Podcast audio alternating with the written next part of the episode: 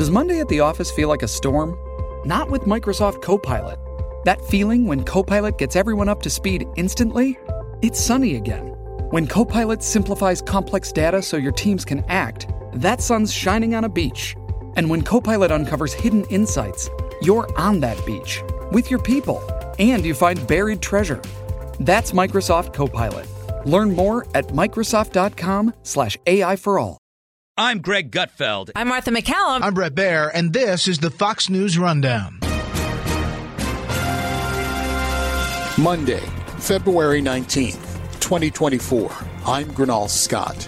Right now, Russia has America's attention on several fronts as the White House and Congress decide how to move forward in a global chess game with Vladimir Putin. We should be focusing more on China, not Ukraine. Others say if you don't defeat the Russians inside Ukraine, you're sending the wrong message to Beijing vis-a-vis a uh, potential invasion of Taiwan. This is the Fox News Rundown, Evening Edition. Shipping can make or break a sale, so optimize how you ship your orders with ShipStation. They make it easy to automate and manage orders no matter how big your business grows. And they might even be able to help reduce shipping and warehouse costs. So optimize and keep up your momentum for growth with ShipStation. Sign up for your free 60-day trial now at shipstation.com and use the code POD. That's shipstation.com with the code POD. There is much conflict in the world, but in the last few weeks, Russia has moved to the front burner on several issues of critical importance to the United States. Days short of two years since Russian forces marched into Ukraine, some in the United States Congress see continued Ukraine support in armaments as conditional.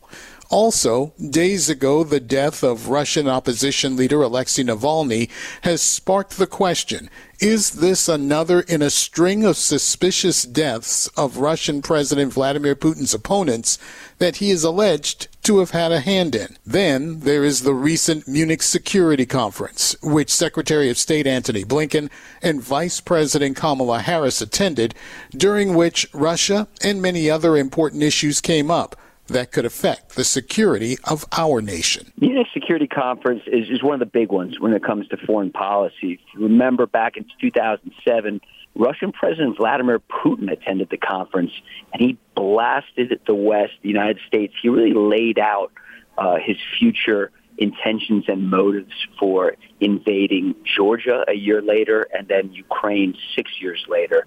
That was his big coming out party. Lucas Tomlinson is a Washington, D.C. based Fox News correspondent. Just before Putin launched his full scale invasion of Ukraine almost two years ago, President Biden sent his vice president there to try to persuade him not to do it. Of course, uh, he ignored all the warnings from the West and proceeded accordingly now here we are two years later uh, with 300,000 Russian soldiers killed or wounded in Ukraine and hundreds of thousands of Ukrainian soldiers uh, also killed or wounded. Uh, so the Munich Security Conference for this year was about talking to the Europeans, trying to get them to spend more in defense. It was also a time for Vice President Harris to attempt to reassure nervous European allies that the United States would get Ukraine uh, more aid money. Of course, this massive $95 billion foreign aid bill is stalled right now in the House of Representatives after passing the Senate. Uh, House Speaker uh, Mike Johnson uh, indicated it would pass. We heard from the chairman of the uh, House Intelligence Committee, Mike Turner, on the Sunday show saying he believed it would pass. Uh, but there's certainly some Republicans who don't want this money to pass. They want to see uh, funding go to the southern border. Of course, uh, Congressman Fitzpatrick, he introduced an alternative measure which does that. Uh, and by the way, uh, Senator J.D. Vance, an outspoken critic on the war, he was in Munich as well. And he said something that really got the attention of the world. He, he was saying that even if the United States wants to do more, it can't, that it, the United States defense industrial base cannot produce weaponry to replace the weapons that the U.S. has sent to Ukraine over the past 18 months. He said just can't happen. So uh, that's the, the scene setter for Munich this year.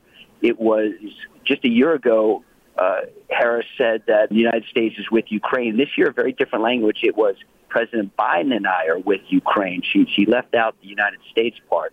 Uh, so that's where we were this year with Munich. And you touched on Secretary Blinken, who also attended. His job was to speak to his Chinese and Indian counterparts to say, in the wake of this new intelligence showing Russia is threatening to put an anti-satellite nuclear uh, bomb into orbit, essentially, which violates a 50-year-old treaty with the Soviet Union, by the way, which is no longer, of course, intact. So there's questions if that uh, treaty is even uh, valid today.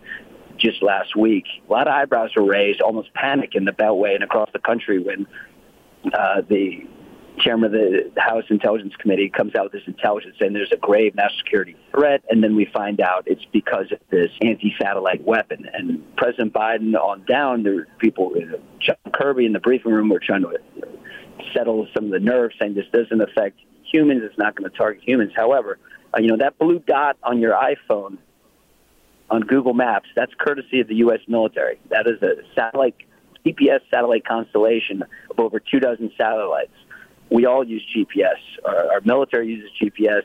Uh, banks, your cars, you know, it's, it's everywhere. I don't have to, to tell people about uh, the value of GPS. Of course, there's other systems too. You know, the Russians have their own GPS system. The Indians, the Chinese, the Europeans, they they have their own systems as well. Uh, but of course, this this is pretty devastating. This capability in terms of anti-satellite technology that the Russians already have. Recall just two years ago, the Russians destroyed an old Soviet satellite in space. It's the first time they had done that back in 2021.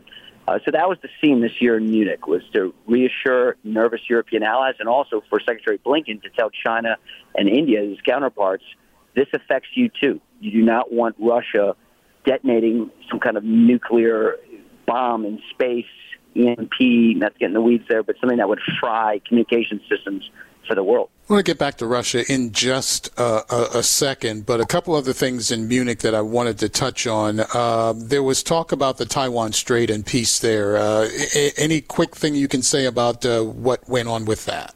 The Biden administration, for the last three years, has wanted to pivot to Asia. This goes back two administrations, really, from the Obama administration, the Trump administration, and the Biden administration. Everyone has seen the reporting that China possesses the largest navy in the world. Uh, their military is fast growing. It's uh, you know the Pentagon calls it a near peer threat, meaning they, they think they are on par with the U.S. military. Not as combat tested, of course. The Chinese have not fought a war since 1979 when when they fought uh, Vietnam. However, the concern is is that uh, you know China is expanding. They want to take over Taiwan. There's a lot of fear for that. Why is that important? Well, all the semiconductors that powers your everything from your refrigerator to your car, your phone. You know, 80% of the world's semiconductors, those microchips uh, in our systems, are made and manufactured in Taiwan. Uh, good news for the West: uh, an anti-Chinese uh, leader was just uh, elected president. You know, Beijing had their candidate; he lost. Uh, but ever since the former House Speaker Nancy Pelosi visited Taiwan uh, a few years ago, you know, China has been launching uh, combat aircraft, bomber, nuclear-capable bombers, fighter jets, uh, and warships encircling the island. And the U.S. Navy, uh, you know, every few months, well, will sail a warship through the Taiwan Strait. Uh, you know, Taiwan's about 100 miles from China. You know, the big fear uh, in the West is that will China take over Taiwan? Uh, the tough thing, and then of course, you know, China and Putin have not hidden their allegiance. You know, they've they've talked about being as close as as uh, allies can be. You look at the Ukraine war. Uh, while there isn't uh, direct evidence of China supplying weapons, uh, the North Koreans, the Iranians have supplied weapons, uh, short-range ballistic missiles, drones from Iran. It's it's, it's a real problem. That all factors in uh, with China. Some say uh, here in the United States that we should be focusing more on China, not Ukraine. Others say if you don't defeat the Russians inside Ukraine, you're sending the wrong message to Beijing vis-a-vis a potential invasion of Taiwan. We're talking with Fox News DC based correspondent Lucas Tomlinson. We'll have more of our conversation in just one moment.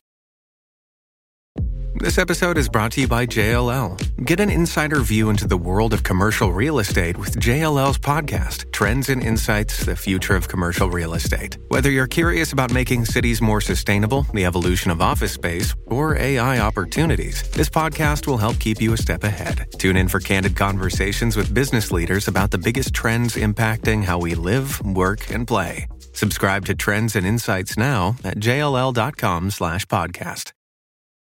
One last thing before I move on with more on Russia. Was there any reaction in Munich about what former President Donald Trump said about NATO allies not paying their fair share and the U.S. not defending them if they don't pay their fair share? Was there much reaction to that?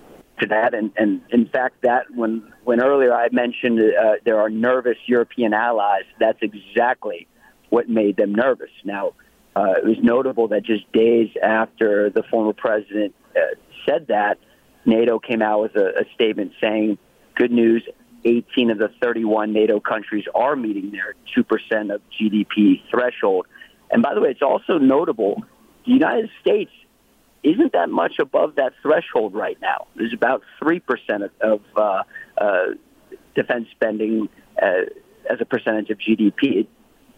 Bottom line, Gurnal, is that right now, U.S. defense spending under the Biden administration is near a record low when it comes to spending per GDP, per the size of the U.S. economy. It's only about 3% right now, and projections from the Pentagon say it's going to go down to 2.7% this year. With that said, let's move on and talk about the, the death of Alexei Navalny. Now, uh, that has caused ripples around the world, and members of Congress are calling on the the president and the White House to take action in response to that. I remember specifically on the Sunday shows, uh, Senator Lindsey Graham, the Republican from South Carolina, saying he had talked to some Democrats and they talked about declaring or putting some f- legislation forth to declare Russia a state sponsor of terrorism. What can we say about that and, and any possibility of that happening? And, and what seems to be the, the talk as you have your ear to the ground on that? Well, Gordon, what prompted Senator Graham saying that was three years ago, President Biden met with Putin in Geneva at a summit. And after the summit, the president held a press conference, and a reporter point blank asked President if Alexei Navalny, Putin's biggest critic, dies in jail, in prison, what will you do? And the president said there will be devastating consequences for Russia. So when news came out that Navalny had indeed died in prison, and President Biden said he holds Putin accountable for that and blames him for his death, of course, the natural follow up was what are the devastating consequences? And the president on Friday was pretty dismissive. He said, well, that was three years ago, and they have suffered the consequences in Ukraine. There are over 300,000 Russian soldiers that have been killed or wounded. But that wasn't good enough for a lot of lawmakers, particularly uh, Republican lawmakers. And you heard from Senator Graham, you have to do something. And according to his words, a good first step would be declare Russia a state sponsor of terrorism you know, not good news for Ukraine. You know, for a long time we called the war a stalemate.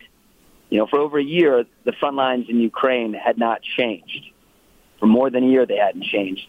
And now, Ukrainian forces had to retreat from a key city uh, known, called Avdiivka in eastern Ukraine that once had a population of 30,000 people.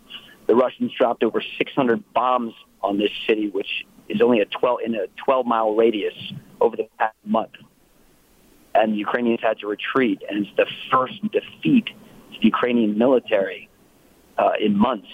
And of course, this comes after Ukraine's much vaunted counteroffensive failed. You know, for months we were talking about a spring offensive, a summer offensive, and a fall offensive, and officials acknowledge it failed. It did not break through the lines. You know, the, the Russians have heavily mined uh, many areas along the 600 mile uh, border and the, the new border, I should say, in the east and the south. And it's not good news. And the White House members of Congress are saying this aid, $60 billion, is critical right now. And for those that say it's a lot of money, it is a lot of money. At the same time, you know, critics, officials will say, you know, look at the size of the American Rescue Plan, look at the Chips and Science Act, look at some of these other big ticket uh, government uh, spending programs that are to the tune of some trillion dollars. And people think Ukraine should be able to defend itself, and defeating Russia in Ukraine is of the strategic interest of the United States. In fact, a recent Pew poll says about 75% of Americans think Ukraine is important. 43% say it's extremely or very important.